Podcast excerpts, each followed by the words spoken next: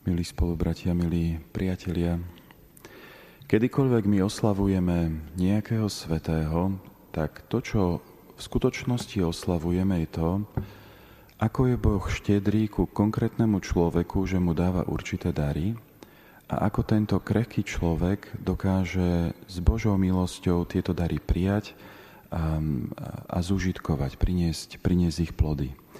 No a kedykoľvek my uvažujeme o nejakom svetom, tak nikdy o ňom neuvažujeme ako o samostatnom človeku, ktorý je odtrhnutý od toho svojho okolia, od toho svojho kontextu. A takto je to aj so svetým Tomášom. On je v podstate súčasťou takých dvoch skupín svetých.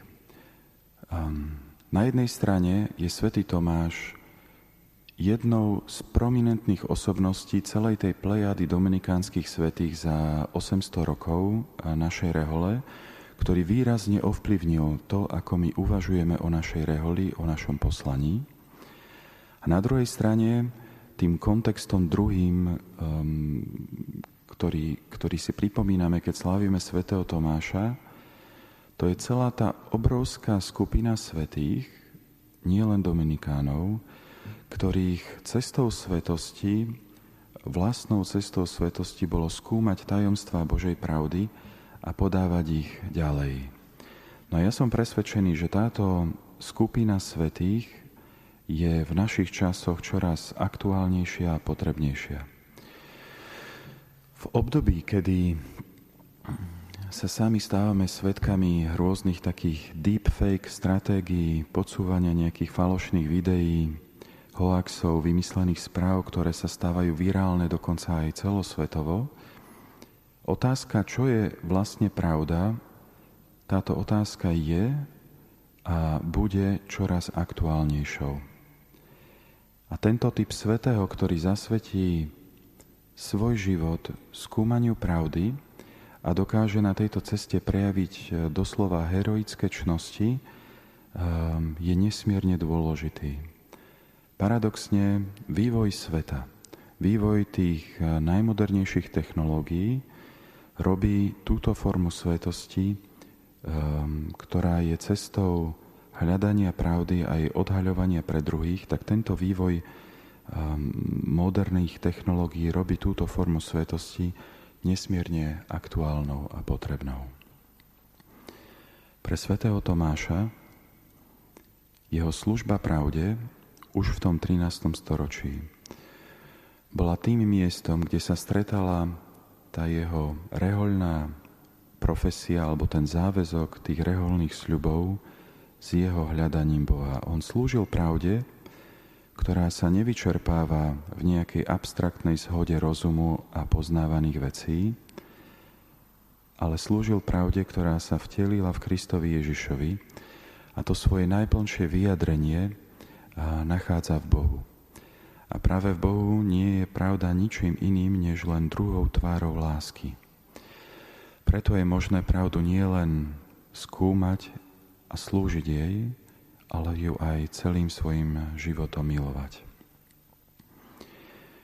Často kritici svätého Tomáša, alebo tí, čo ho možno menej čítajú a nepoznajú ho, prehliadajú jeden dôležitý princíp, ktorý Tomáš neustále pripomína. A to je to, že my ako stvorené bytosti nikdy nemôžeme naplno pochopiť plnosť Božieho tajomstva, tajomstvo Svetej Trojice, tajomstvo vtelenia či ďalších udalostí dejí našej spásy. Ale to nás nedišpenzuje od toho, aby sme sa z celých síl s pomocou Božej milosti snažili aspoň trochu priblížiť porozumeniu toho, kto je ten, kto nás stvoril a prečo nás vlastne zavolal ku životu lebo odpovede na tieto otázky sa odvíjajú všetky ostatné otázky tajomstva nášho života a tohto celého sveta. A túto snahu aspoň trochu sa priblížiť k tomu tajomstvu Boha my nazývame dnes teológiou a ona sa začína tými úplne najjednoduchšími prvými otázkami, ktoré sme si začali klásť ako malé deti o Bohu. Svetý Tomáš Akvinský napísal mnoho diel, mnoho, mnoho kníh v spolupráci samozrejme s celým týmom ľudí, ktorí, ktorí, ktorí mu pomáhali. A jedno z takých diel, ktoré on začal písať zhruba, keď mal asi 35 rokov, začal ho písať v Paríži, ale od 53.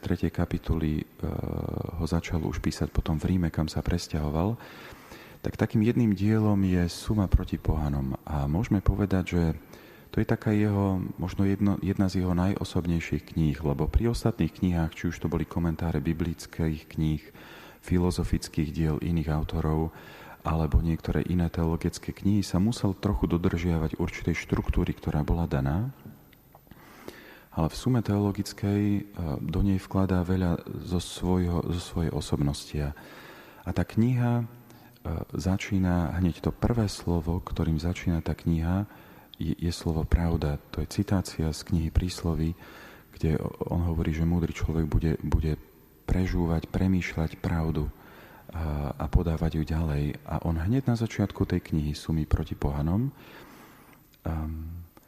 si stanovuje za cieľ, aký je cieľ tej knihy, ktorú vlastne píše a myslím si, že to vystihuje veľmi pekne um, ten cieľ jeho života.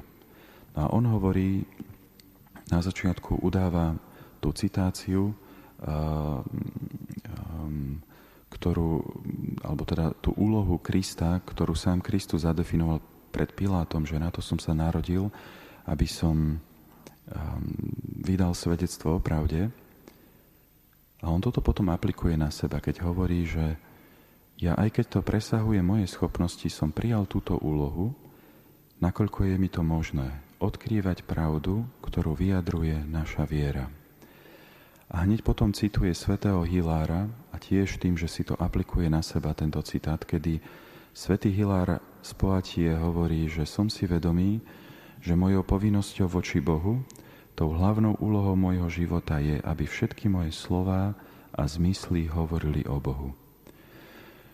No a keď takto Tomáš definuje tú svoju úlohu v tej knihe, ale myslím si, že aj vo svojom živote, tak on sa sám vedome pripodobňuje ku Kristovi, ktorý vtedy pred Pilátom potvrdzuje to, čo robil celý život, to, že vydával svedectvo o pravde o Otcovi. No a úlohou Tomáša, aj každého jedného z nás, je práve ponárať sa do tej pravdy, ktorú dostávame od Boha, a zdieľať ju. V tom sa každý kresťan má podobať Kristovi, keď už nesieme takto to Kristovo meno. No a pre svätého Tomáša sa stalo celoživotnou vášňou túto pravdu spoznávať a komunikovať ju v takých dvoch smeroch. Tým prvým smerom to bolo do vlastného srdca, meditáciou, kontempláciou, slávením v liturgii, prežúvaním tej pravdy pri, pri, pri štúdiu.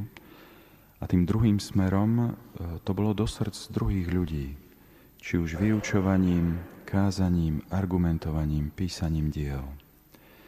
A tak svätý Tomáš celý život zasvetí tomu, aby tajomstvo neuchopiteľnej pravdy dokázal čo najviac, čo najjednoduchšie, čo najlepšie priblížiť svojim bratom, svojim poslucháčom či svojim čitateľom. A v tomto, v tomto už sám Tomáš realizuje to, čo vyžaduje od nás naše zasvetenie v tom dominikánskom spôsobe života alebo naše krstné zasvetenie, aby sme iným sprostredkovali ovocie našej kontemplácie, tých našich modlitieb a nášho štúdia, čo vo svojej podstate nie sú dve veci.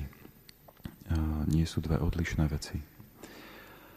A práve toto odovzdávať ovocie našej modlitby, našho štúdia tým druhým ľuďom, sprostredkovať to druhým, je aj moto našej rehole, ktoré síce bolo inšpirované svätým Dominikom, ale takto bolo naformulované práve svätým Tomášom, ktoré e, to moto, ak ho žijeme, tak nás e, veľmi úzko pripodobňuje ku Kristovi.